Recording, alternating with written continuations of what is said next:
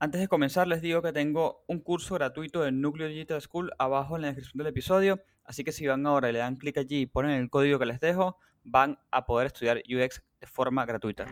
Oh, f you.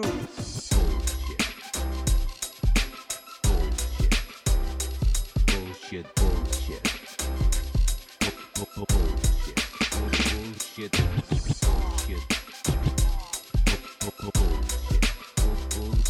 Three, Bullshit. two, Ready. Bu- bu- bu- one.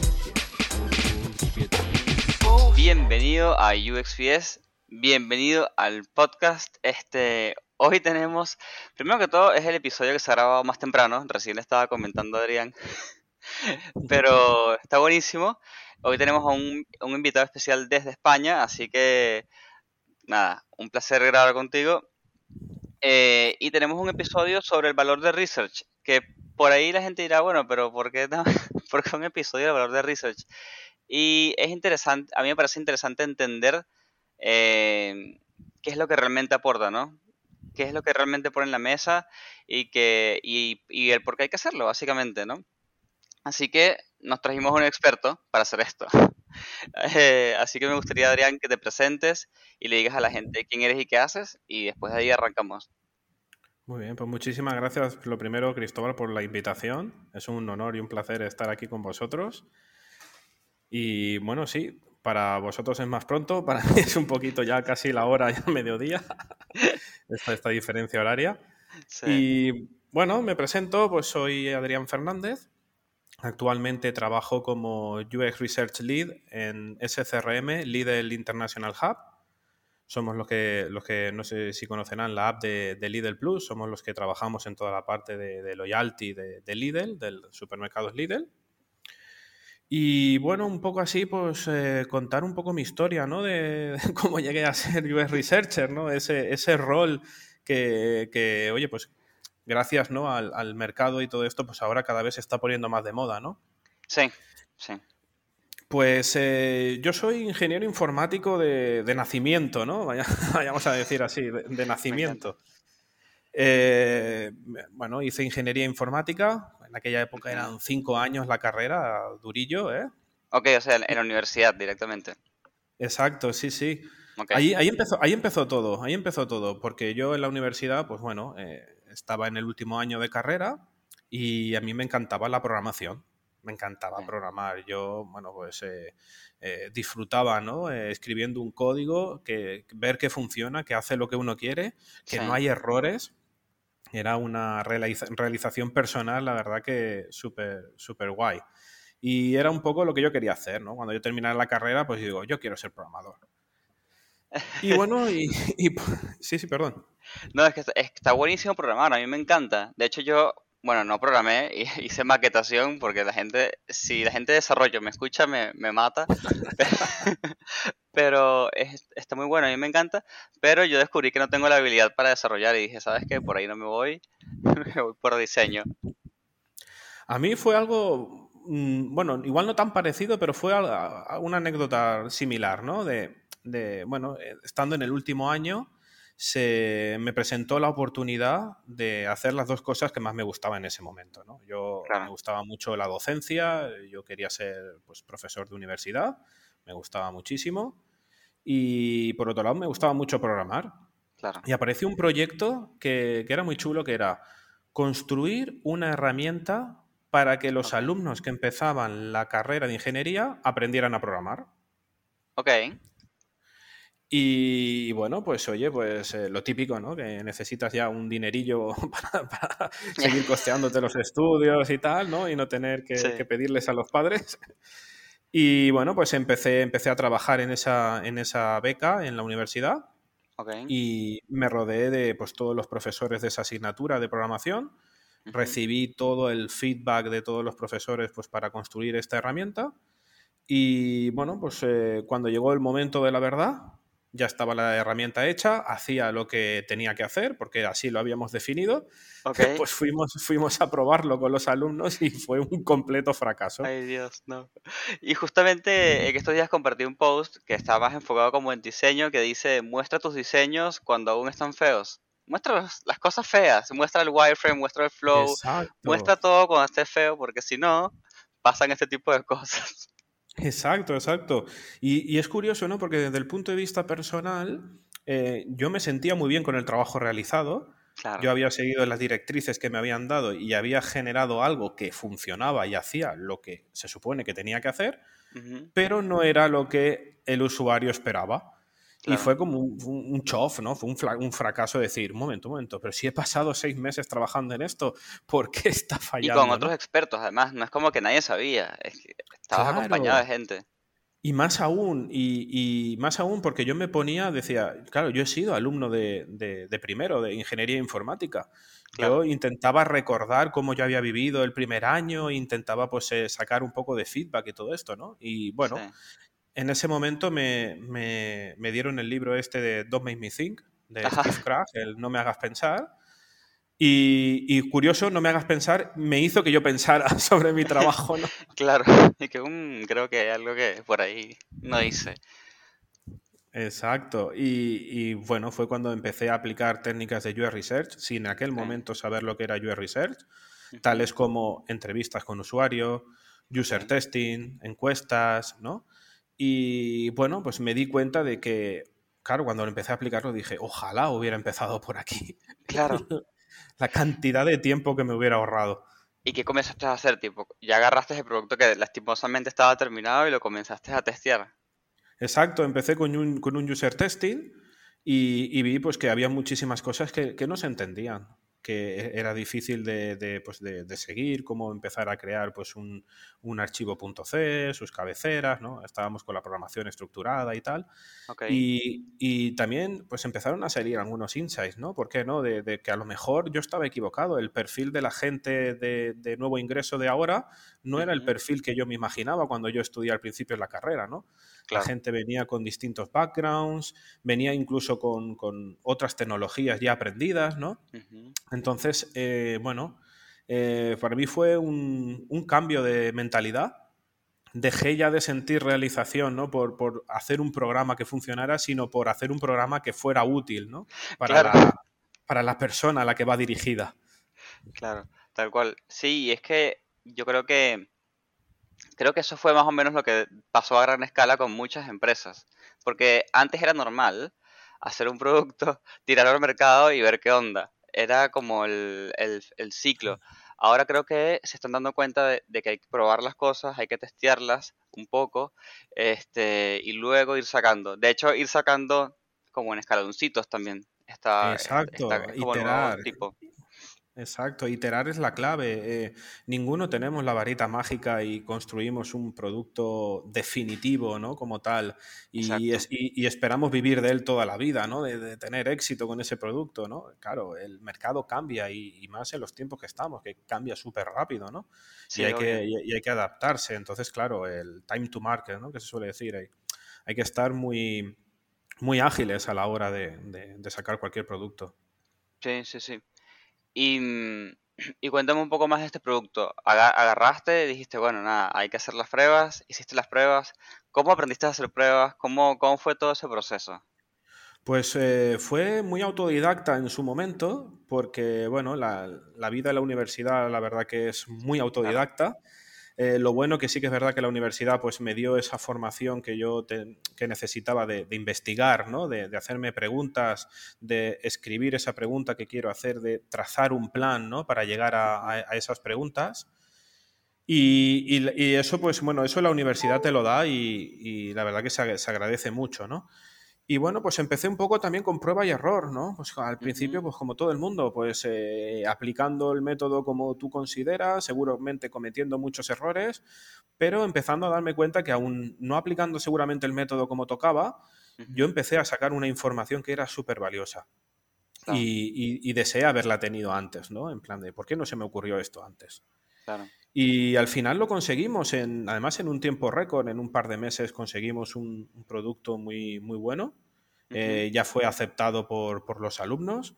Luego lo malo que a los dos años cambió el plan de estudios de la, de la universidad, No. la asignatura desapareció y, y el proyecto se quedó ¿no? en, un, en un proyecto fin de carrera, porque además lo utilicé como proyecto fin de carrera, ¿no? Ok. y, y se, quedó, se quedó ahí como, como una anécdota, ¿no? Pero para mí eso fue un antes y un después, porque en ese momento fue cuando los directores de- del proyecto me dijeron, oye, todo esto que has hecho y tal y todo esto, en aquel momento hablábamos de usabilidad, no hablábamos de, de user experience, ¿no? Claro. Y diciendo, ¿te gustaría hacer una tesis doctoral sobre usabilidad? Y dije, venga, vamos a meternos ahí. Ok, o sea, es otro nivel, ¿no? Porque primero es, es una tesis común y corriente de una, de una profesión, pero entiendo que doctoral ya es como más avanzado, ¿no? Sí, sí, porque además me, me fascinó, ¿no? Todo, toda esta parte. Yo quería saber más, eh, quería formarme en esto, quería incluso proponer algo, ¿no? Eh, algo en, el, en este campo y, y dije, venga, me, como además el ser doctor en España, pues es una, una puerta, ¿no? Para, para, estu- para presentarte a la universidad, para, para, bueno, para ser profesor y demás, para hacer una carrera dentro de la universidad, pues en ese momento fue, fue una opción que, que- que me apeteció. Eh, bueno, fueron cinco años duros, ¿no? De, de- de- de- investigar, de, de publicar, de ir a congresos a presentar tus, tus avances y tal. Ok. Y la verdad que, que me dio pues toda, todo, ese, todo ese framework que, que más, más tarde me, me ha servido mucho, ¿no? Gracias a esto yo encontré mi profesión. Claro. Realmente en- encontré lo que me gustaba y, y me formé en ello, ¿no? Sí. Y bueno, estuve en, en algunas universidades. Bueno, el, el doctorado lo hice en, en Valencia, en, en la Universidad Politécnica de Valencia, y estuve trabajando como, como investigador externo pues, en, en algunas otras eh, universidades, como el Politécnico de Milán, allí en. Italia. Y cuando terminé el doctorado, pues eh, me fui a hacer una beca postdoctoral a Carolina del Norte, ¿no? Ahí a Raleigh Claro.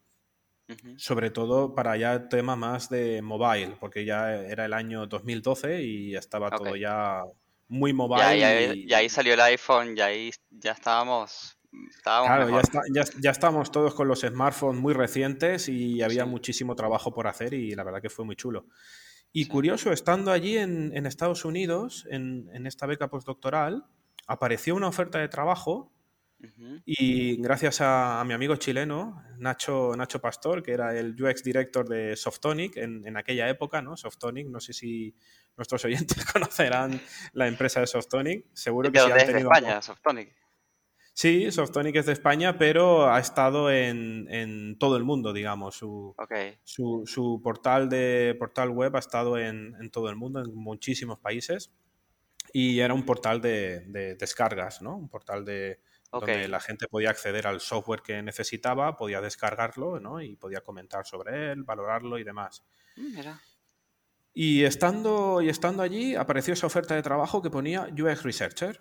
Y dije, ostras, voy a leer, a ver qué, Claro. qué- qué- qué dicen. A ver, investigación con usuarios, hipótesis, testeo de hipótesis, medición, user testing, focus group, Y entrevistas, dijiste, estadística esto es lo que yo aplicada". acabo de hacer. Digo, esto es para lo que llevo formándome todo este Claro. tiempo, que no sabía que existía un puesto así, ¿no? Luego ya Nacho me, me, me confesó, ¿no? En, en- en privado que lo había copiado de, de Google, esa job description. Y dijo, dice, es increíble que, que no tengamos un rol así en, en nuestra empresa, con todas Claro. estas capacidades, ¿no?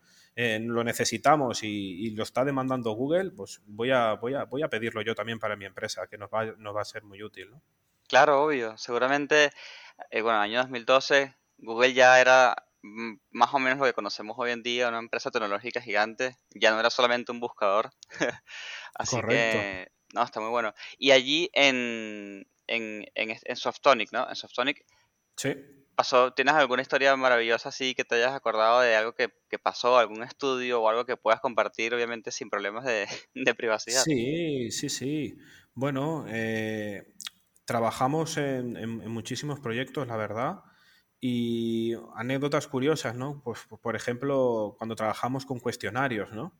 Una de, una de mis primeras tareas cuando, cuando yo empecé en Softonic, pues eh, fue validar la, la fiabilidad de un cuestionario. Porque, bueno, muchas veces eh, el, el construir un cuestionario, ¿no? Sobre todo si es un cuestionario cuantitativo, pues eh, tiras de, de una escala, de una serie de preguntas, copias Sí. un poco de una pregunta de aquí, te inspiras allá, ¿no? Y Sí. utilizamos el, el, el SUS, ¿no? El System Usability Scale. SUS. Y, y bueno, y los resultados, los resultados que dieron, claro, dijeron, ¿cómo podríamos validar hasta qué punto esto es fiable, ¿no?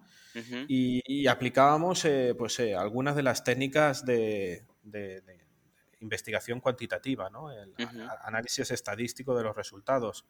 Hay un, un test estadístico, ¿no? que es el, el alfa de Cronbach, que lo aplicamos, se aplica sobre todo mucho, viene de la rama de, de psicología, que fue pues, bueno, una de las ramas que en su día en la carrera, bueno, en el doctorado tuve que estudiar por mi cuenta para entender cómo aplicarlo ¿no? en, en el mundo UX. Sí. Y, y- y, bueno, el, el cómo eh, distintas preguntas ¿no? Eh, evaluaban distintos atributos de percepción. Y cómo con un método matemático podía saber si unas mismas preguntas estaban validando, la, estaban evaluando el mismo atributo y otras preguntas estaban validando otra cosa, ¿no? Qué interesante. Ok. Y estuvo, estuvo bien porque, bueno, fue un ejercicio que, que ayudó también a sentar un poco ¿no? la- las bases también de, de- de qué puede aportar la research. No solo la investigación generativa inicial, ¿no? De entender al usuario, sacar estos insights que ayuden a, a construir productos, sino también eh, validar, ¿no? Vali- eh, Sí. Validar no solo productos, sino también incluso procesos, los mismos métodos que, que aplicamos, ¿no? Y fue curioso, aplicamos este, este alfa de Cronbach para, para detectar si las 10 preguntas del cuestionario SUS realmente estaban midiendo la usabilidad o había alguna que estaba bailando, ¿no? que era lo que nosotros nos temíamos. Y gracias a este método descubrimos ¿no? que había una que era la que estaba fallando y al verlo vimos que bueno, pues había un pequeño error en el copy. Eh, nos- eh, esta pregunta estaba evaluando, el usuario entendía que evaluaba el programa que se había bajado de Softonic y no la web de Softonic, ¿no? Por decirlo así. Ah, y tremenda diferencia. Exacto, entonces eh, con este método matemático, ¿no? con este test estadístico, sabíamos que había una pregunta que bailaba y el resto seguía más o menos un patrón, ¿no? Claro. Y, y para la gente que escucha, porque yo, yo intento como hacerme preguntas que podría estar haciendo la gente en este momento. Eh, ¿Qué tipo, qué, qué otras formas de validar eh, la data que acabas de obtener tenemos a- como a la mano para en distintas ocasiones? No sé, que- ¿cómo la gente podría decir, bueno, por ejemplo, se me ocurre, ¿no? ¿Cómo puedo validar que el cuestionario que estoy haciendo está bien? ¿Cómo puedo validar que la entrevista que hice al usuario recientemente salió relativamente bien? ¿Qué, qué- qué tipo de cosas le puedes recomendar a las personas? Sí, bueno, pues eh, lo, primero al final, eh, di- distinguir ¿no? los dos ámbitos que existen de, de investigación. Está el, el generativo y está el evaluativo, ¿no? Cuando hablamos de generativo, nosotros nos, eh, nos ponemos en el plan de investigar y generar conocimiento. Es decir, nosotros partimos de un tema que desconocemos y nos empezamos a hacer preguntas, empezamos a identificar los actores principales de ese tema intentamos contactar con ellos, empatizar con ellos para que nos cuenten ¿no? su experiencia y detectar pues, todos esos o pain points ¿no? o todos esos puntos que, de, de su experiencia que no están funcionando como toca o bueno, toda esa es la parte generativa. ¿no? Y luego la parte evaluativa en la que nosotros ya trabajamos con un producto.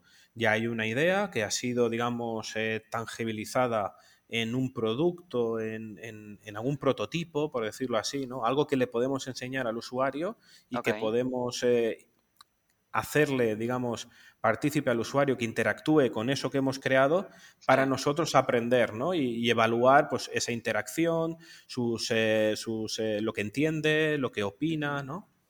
Entonces están esas dos fases, ¿no?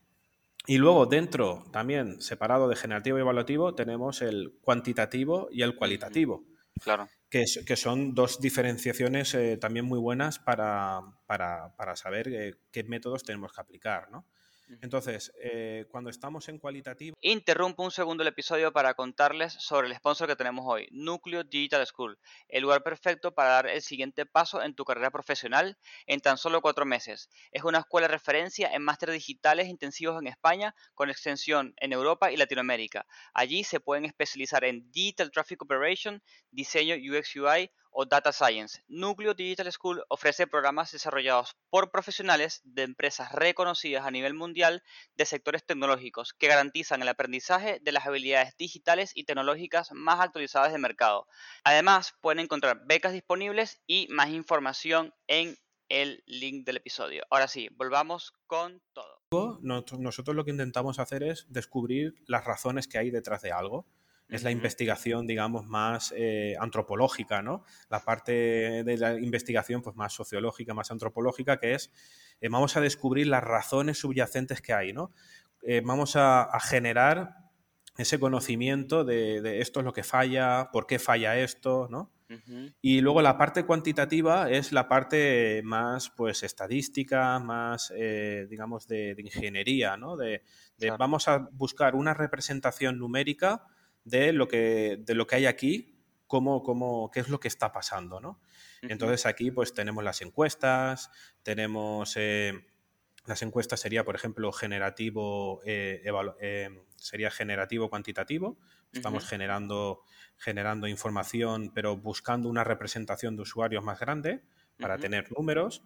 Y también tendríamos eh, evaluativo, a lo mejor cuantitativo, como herramientas como Google Analytics, ¿no? que nos están Claro. diciendo en qué momento de la experiencia de nuestro producto estamos perdiendo el mayor número de usuarios. Pero claro, se tienen que combinar entre ellas.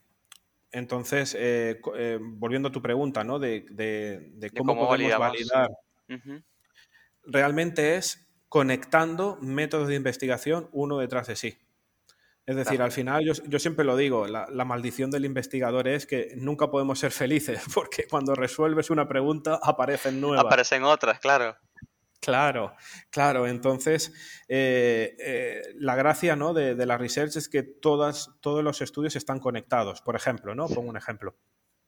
Estamos, entramos en una empresa y tienen un producto que ya está en el mercado. Nosotros eh, cogemos un método evaluativo cuantitativo Para identificar qué está pasando. Oye, pues eh, cuando la gente va a comprar, en el momento de pagar, perdemos el 80% de las personas Claro. ostras, el 80% de las personas es, es mucho, estamos perdiendo ahí un negocio. Entonces, eso solo es un dato cuantitativo. Y ahora tienes que ir a pescar qué es lo que está pasando, o sea, por qué pasa esto. Exacto, y ahí está la gracia del research, el, el conectar entre sí es un dato cuantitativo solo te dice qué, entonces necesitas el por qué y te vas a un método cualitativo. Y con un cualitativo sacas una información y esa información quieres validarla con más usuarios y entonces te vas a un método cuantitativo, ¿no? Y es como que toda la research está conectada. Ok. Y, mm, y hablemos un poco de números, de, no, no números de, de, sino de, de cantidad de personas para probar. Porque, ¿qué pasa? Eh, dependiendo de la, can- de la cantidad de personas que use tu, tu producto, deberías de probar las cosas con cierto número, ¿no? Correcto. Eh, pero bueno, la realidad es que no siempre se da, y entonces terminan, hay como ciertos artículos que te dicen, mira, por lo menos eventualmente eh, testea en- en- escalonadamente con 30 personas, no sé, hay como ciertos números por allí rodando. Eh, ¿Qué consejo le puedes dar a una persona que está entrando en research y tiene que hacer sus, sus primeras pruebas y dice, bueno, ¿con cua- ¿a cuántas personas agarro, no? ¿A cuántas personas le toco la puerta? Perfecto. Sí, pues muy sencillo. Lo primero que tendría que pensar es decir, ¿a qué tipo de estudio me estoy enfrentando? ¿Me estoy enfrentando a un estudio cualitativo o me estoy enfrentando a un estudio cuantitativo? Porque no es lo mismo, evidentemente, Claro. entrevistar a gente que lanzar una encuesta. Exacto. Entonces, claro, eh, si nos estamos enfrentando a un método cuantitativo, tenemos la suerte de que las matemáticas están detrás. Entonces, hay una fórmula, el sample size que se llama, hay una fórmula donde tú, introduciendo el tamaño de la población a la que tú querrías estudiar y introduciendo un intervalo de confianza y un margen de error, como dos parámetros fijos, ¿no? que suelen ser el 95% y el 5% tal, Sí. te dice el número de personas que tienes que encuestar. O sea que ahí tenemos una fórmula matemática que, cuando vamos a cantidad, ¿no? a muestra representativa, Sí. eh, nos ayuda. ¿no? Pero cuando nos vamos a la parte cualitativa, la parte cualitativa evidentemente requiere un trabajo más en profundidad, más de empatización con el usuario. Entonces, no vamos a, a un tamaño de muestra tan grande. Por ejemplo, ¿no? si empezamos a hacer entrevistas, lo ideal es que vayamos cogiendo como quantums de usuarios, ¿no? Empezáramos, pues, por ejemplo, 10 personas, les entrevistáramos y con lo que hemos descubierto en esas entrevistas, ver si queremos profundizar en alguno de esos topics. Y entonces volver a hacer otra ronda de entrevistas. Claro. Entonces, la idea en cualitativo siempre eh, intentamos trabajar con rondas. Porque, claro, no tendría sentido coger 50 personas, entrevistar a 50 personas, No, todo el trabajo matas. que eso conlleva, claro. Y, y- y luego, además, que cuando estás entrevistando, al hacerlo de uno en uno, ¿no? Sí, Tú mismo eh, estás medio procesando insights que ya van saliendo, ¿no? Entonces, van apareciendo cosas que a lo mejor son repetidas o son patrones, ¿no? Que luego más, más, más tarde, pues, analizarás cualitativamente, ¿no? Conectarás todas estas Claro. ideas. Pero la idea, la, la idea es hacer rondas, ¿no? Tanto si Rondas. estás con Y entrevistas... descubrir como tendencias, ¿no? O sea, una vez descubres una tendencia y ves que, que ya se repitió, listo, ok, paras. Paras, analizas y después como que vuelves a comenzar. Exacto, Y- por ejemplo, en el user testing, ¿no? Eh, tú tienes un producto en una primera versión, eh, traes seis o siete usuarios con una serie de escenarios que tienen que hacer, les haces que hagan estos escenarios, observas cómo interactúan, dónde, dónde tienen errores, dónde hay cosas que no entienden, ¿no? Con toda esta información, eh, seguramente cuando vas por el quinto, el sexto, el séptimo usuario, hay cosas que ya han, han aparecido, ¿no? Sí, Eh, eh, si evidentemente estás por el séptimo usuario y ese séptimo usuario descubre errores o, o- o descubre fallos de entendimiento que hasta ahora no tenías contemplado, pues Sí. evidentemente a lo mejor interesaría seguir haciendo un poquito más de test para conseguir la más información posible. Pero una vez que ya Claro. tenemos suficiente información, podemos ya retroalimentar el diseño, volver a crear una nueva versión y volverlo a testear. sí. Y cómo eh, esta, esta pregunta viene por mi propia experiencia en este momento, porque estoy con algo muy particular y se me ocurrió que a la gente le puede interesar. Eh, yo ahora actualmente eh, trabajo para una empresa que tiene un producto, que ese producto tiene varios tipos de usuarios. ¿Por qué? Porque este producto tiene distintos permisos, entonces tienes una figura de admin que tiene unos permisos, ¿no? Después tienes una figura de supervisor que tiene otros y así vas. Entonces yo ahora estoy viendo, bueno, ya va, yo tengo, y aparte esas personas tienen responsabilidades distintas en el mundo real, en el mundo físico, digamos. Y digo, ok, tengo distintos grupos. eh, yo tengo que probar entre grupos y cada grupo particular. Entonces es todo un reto. Si tienes, si tienes algún consejo que puedas dar en vivo, está buenísimo. Sí, al final, eh, bueno, realmente es lo que en- es una técnica de síntesis de información que nosotros utilizamos, ¿no? La user persona. La user persona claro. al final nos dice, para cada uno de los perfiles, nosotros vamos a ofrecer un valor que puede ser distinto para cada uno de ellos.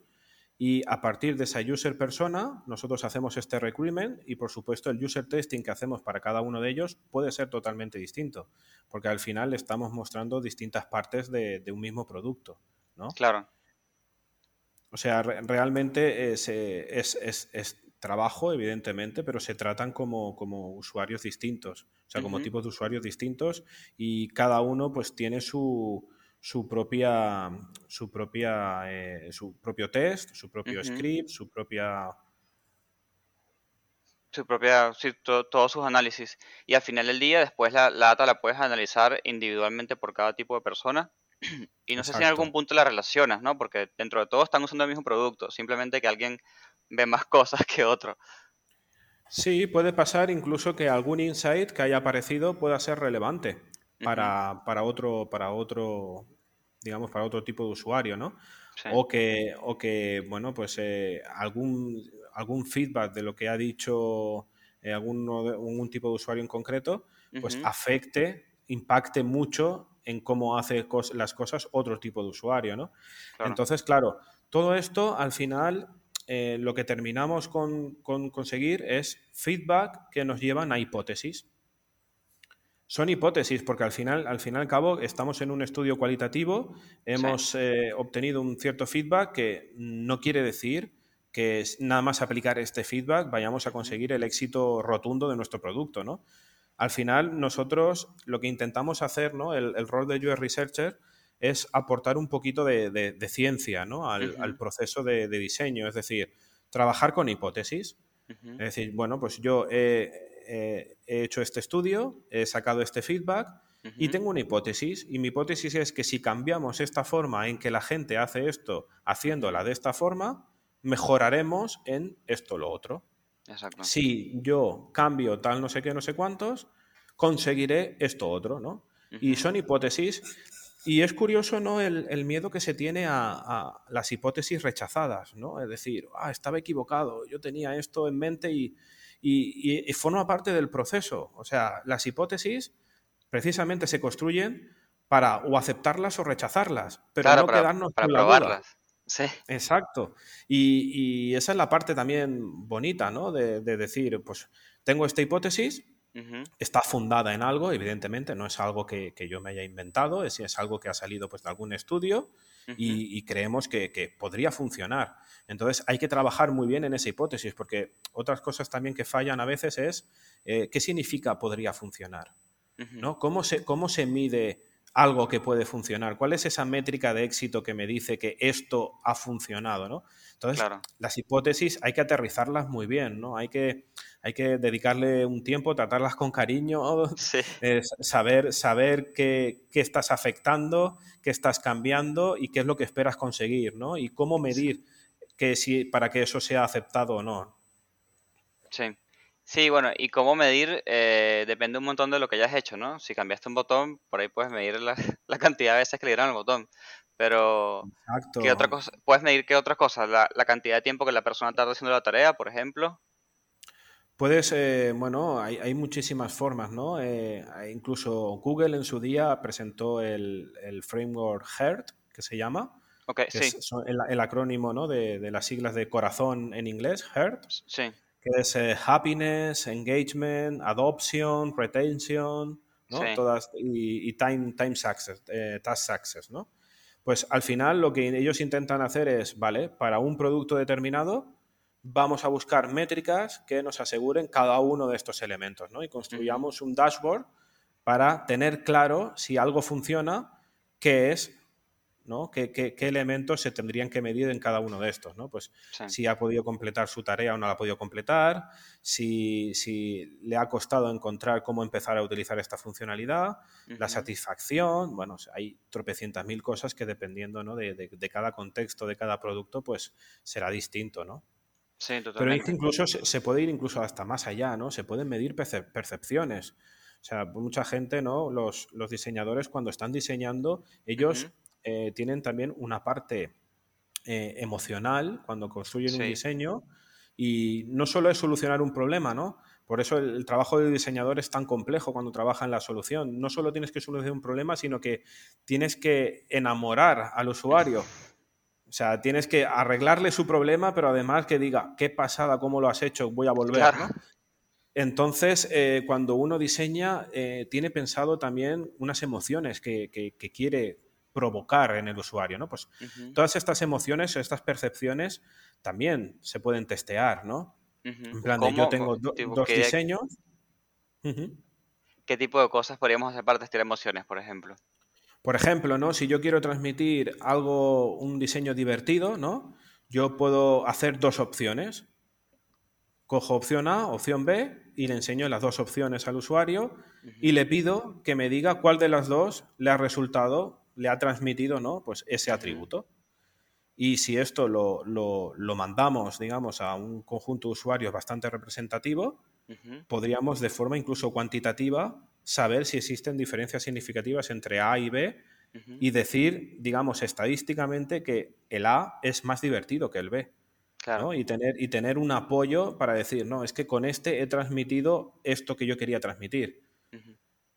Que luego Sí. no quiere decir que te quedes con el A, porque a lo mejor querías transmitir otro atributo y ese atributo lo tiene el B. Y, luego a lo mejor la magia del diseñador es coger la esencia del A y la esencia del B y crear un nuevo C, ¿no? Y hacer el C, claro, sí, eso es, eso es, es que eso pasa mucho, porque siempre un diseño tiene algo bueno que le puede sumar al otro. Em, ah, te iba a hacer una pregunta, ¿cuál era la pregunta? La tenía en la punta de la lengua y se me olvidó, pero mm, a ver si, me- acuerdo. No. Bueno, este, ya para ir cerrando un poco el episodio, me gustaría que le digas eh, a las personas dónde te pueden encontrar para hacerte preguntas, qué tipo de preguntas te pueden consultar, este, y nada, más o menos que le dejes como un contacto a todos los que están escuchando. Perfecto. Bueno, pues eh, bueno, me ha, me ha venido a la mente una, una anécdota también que tuvimos eh, relacionado con lo de cuantitativo y cualitativo, Sí, que, que- que podría ser incluso ilustrativa, ¿no? Para, para algunos casos, porque muchas veces tenemos, ¿no? la, la tiranía del Google Analytics, ¿no? Sí, decir, el dato que aparece en Google Analytics eh, va a misa, ¿no? Y muchas veces tomamos decisiones solo viendo ese dato y planteamos un roadmap, planteamos eh, una estrategia basándonos en un dato que creemos como si fuera casi fe, ¿no? sí, Es como casi una religión. Y, y hay un caso curioso que nos pasó a nosotros personalmente. Nosotros quisimos construir un- una, app que, que era muy parecida a una que ya existe, que se llama Dripple, que básicamente es como un- un- una app que, que tiene un feed de noticias relacionada con tecnología, ¿no? ok, Entonces, el usuario nada más entrar tiene este feed y tiene como pues distintos artículos que puede consultar y pues eh, son relacionados con el mundo tecnológico, noticias, programas nuevos que han salido. Te dice también además el tiempo de lectura que, que- que le, le puedes dedicar, lo puedes compartir, ¿no? ok, Es un poco para, para- para estar al día del mundo tecnológico tal. Y nosotros teníamos una hipótesis y era, claro, el usuario eh, le interesará personalizar el contenido. Le interesará, claro, pues, si, si le gustan mucho los juegos, que recibir cosas relacionadas más con juegos, no con temas de productividad, ¿no? claro, Y con esta hipótesis, nosotros en el, en el- el primer prototipo, en el onboarding de esta app, hicimos una pantalla que era, pues, selecciona, ¿no? Eh, nada, muy, muy fácil, cuatro preferencias, para que nosotros claro, a partir de ahí pudiéramos empezar, pues, a, a personalizar un poco esa experiencia, ¿no? Ese contenido que tú estarías interesado leer. Y, bueno, eh, una de las cosas muy buenas ¿no? que teníamos en Softony cuando lanzamos esto es que teníamos un tráfico genial, o sea, podíamos derivar tráfico para probar, para probar con, con- prototipos, incluso eso, ¿no? para validar hipótesis, todo eso, teníamos muchísima gente para testear. Y bueno, lanzamos una primera versión de este producto y teníamos Google Analytics.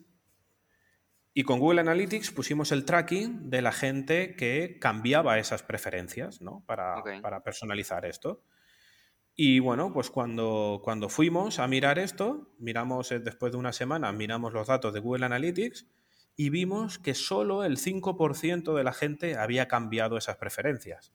no, Entonces, claro, lo primero que nosotros pensamos, y seguro que le ha pasado a más de uno, es, ostras, la gente no quiere personalizar el contenido. claro, Entonces, como pensamos eso, que la gente no quiere personalizar porque no han cambiado estas preferencias, lo que hacemos automáticamente es decir, vale, pues nos cargamos esta pantalla, esta pantalla va afuera y claro, vamos a pensar en otra estrategia, un algoritmo que, que- que vaya aprendiendo del usuario con lo que vaya leyendo, tal, ¿no? Nos montamos nuestro propio roadmap. Pero nosotros cometimos un error y fue asumir que sabíamos el por qué estaba pasando eso. claro, Realmente Google Analytics lo único que nos dijo era qué está pasando. sí, Y, y nosotros dijimos, vale, está pasando esto, la gente no cambia las preferencias, pero no sabemos por qué. Y fue cuando se nos ocurrió meter algunas de estas herramientas de, de última generación que están saliendo ahora, como por ejemplo Hotjar que tenemos en web, ¿no? que te hace vídeos de cómo la gente utiliza tu producto, pues eh, aplicamos una de estas herramientas en, para app, eh, no recuerdo si se llamaba UX, UXCam o en aquella época se llamaba Appsy, una, una- una de estas dos, y la aplicamos eh, y esto nos permitió ver vídeos de la gente cuando llegaba a esa pantalla. ok, Y ¿y qué, lo sa- que- y qué y- pasaba? Lo que pasó fue, la hicimos en Android y el componente que se utilizó era un slider que tenías que mover de un sitio para otro Sí, y el componente no era lo suficientemente intuitivo, tenías que arrastrarlo hasta el final para que se marcara la opción. no, Entonces detectamos que la gente hacía tap en ese componente, pero que no cambiaba, ¿no? No cambiaba esa, esa opción. Entonces nuestra hipótesis cambió. No es que la gente no quiera cambiar las preferencias, es que no puede con el prototipo Claro. que tenemos. ¿Y pensamos, una, pensamos una, una- una alternativa mucho más simple de dos, globos, dos opciones, ¿no? De seleccionar una o seleccionar otra. Ok. ¿no? Y, y mo- y pusimos así como cuatro preguntas de selecciona una o selecciona la otra. Y pasamos de un 5% a un 70%. Claro. Entonces, claro, fíjate cómo hubiera cambiado el transcurso ¿no? del, del- del producto.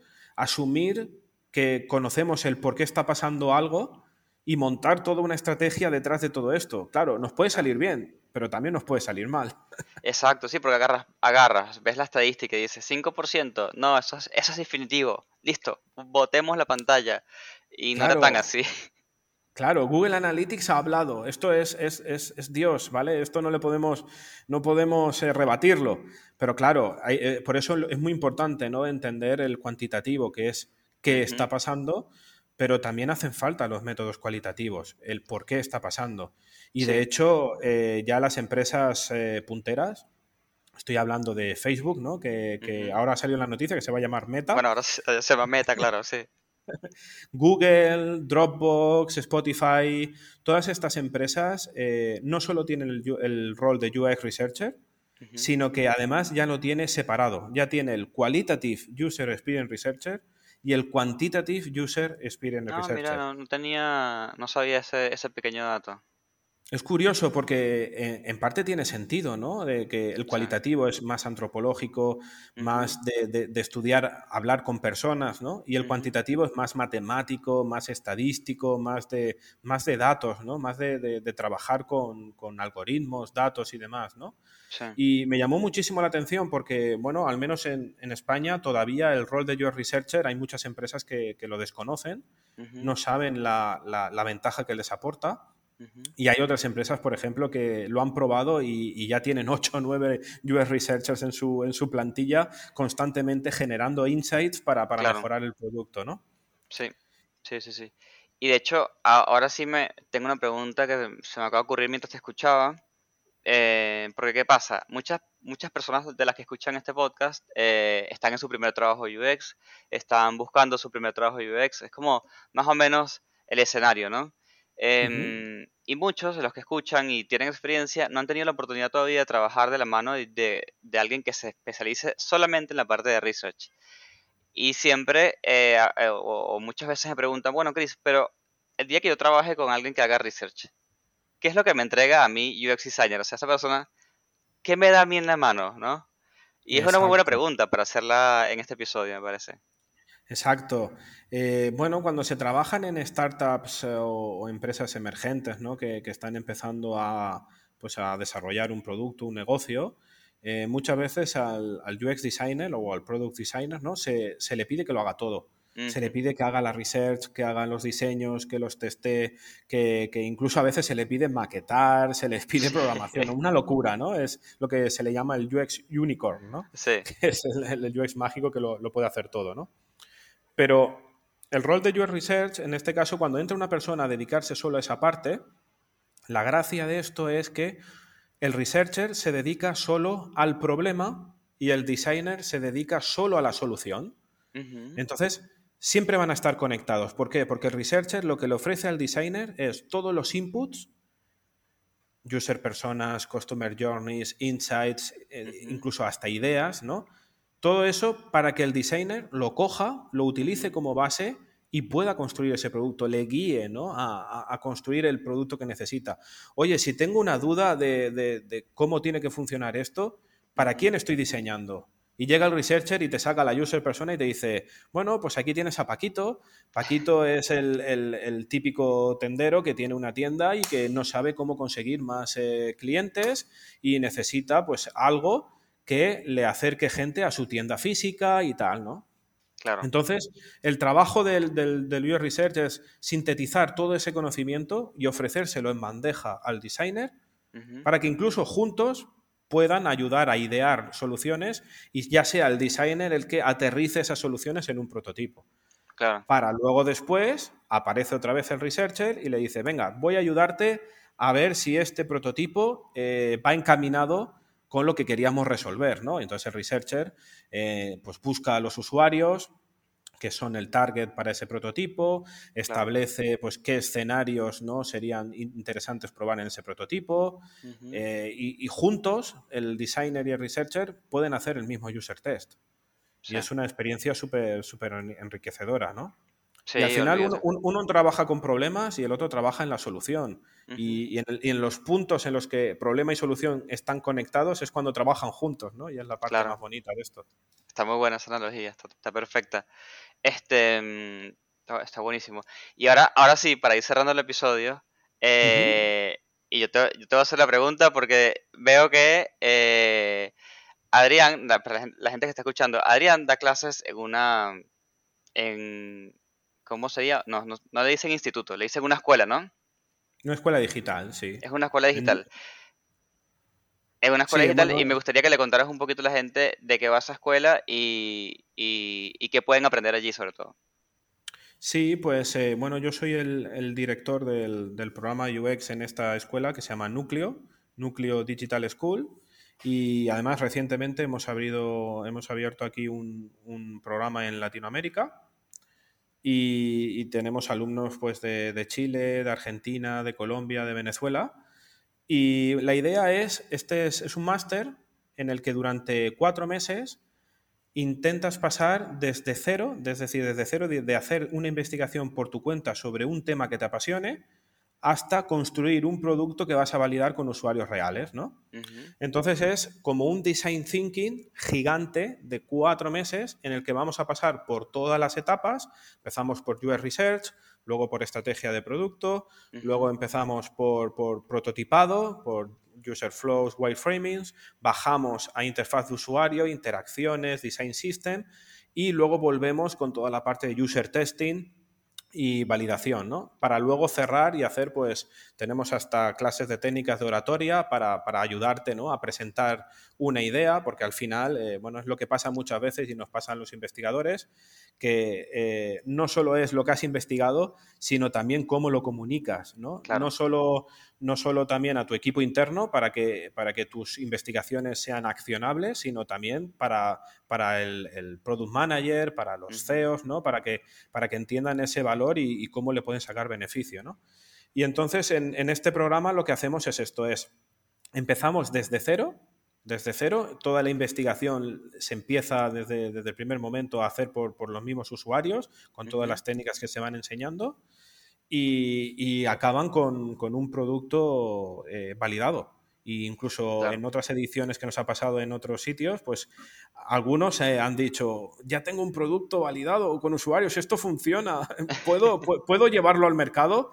Bueno, hasta ahí no llegamos nosotros, ¿no? Pero, pero sí, hay, eh, he he conocido ¿no? alumnos que han tenido tanto engagement con, con su proyecto que, que han cogido y, y le están dedicando tiempo para, Sí. para lanzar ese mismo producto que han iniciado en el, en el mismo máster, ¿no?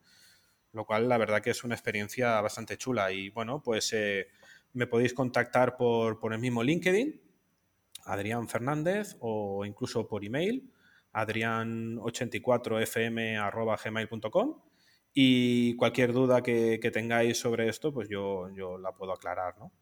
Está, está buenísimo. Recuerden a todos los que están escuchando que el nombre de Adrián yo lo pongo para que le puedan dar tap o clic. No se les va a abrir, no, no van a perder el episodio, se les abre en otra pestaña. Eh, y bueno, si llegaron a este punto es porque ya escucharon también la publicidad, así que recuerden que abajo tienen el link para ir a Núcleo. Eh, bueno, Adrián, un placer haber grabado contigo. Eh, un placer mío. un súper, súper tema que yo me estaba dando cuenta que hace falta eh, temas de research en el podcast, así que está bueno haber, haber grabado este episodio. Y a todos los que escucharon hasta el final, muchísimas gracias como siempre y nos vemos en la próxima. Muchísimas gracias, un placer. Hasta la próxima. Bullshit, bullshit. Bu- bu- Bullshit. Bullshit. Bullshit.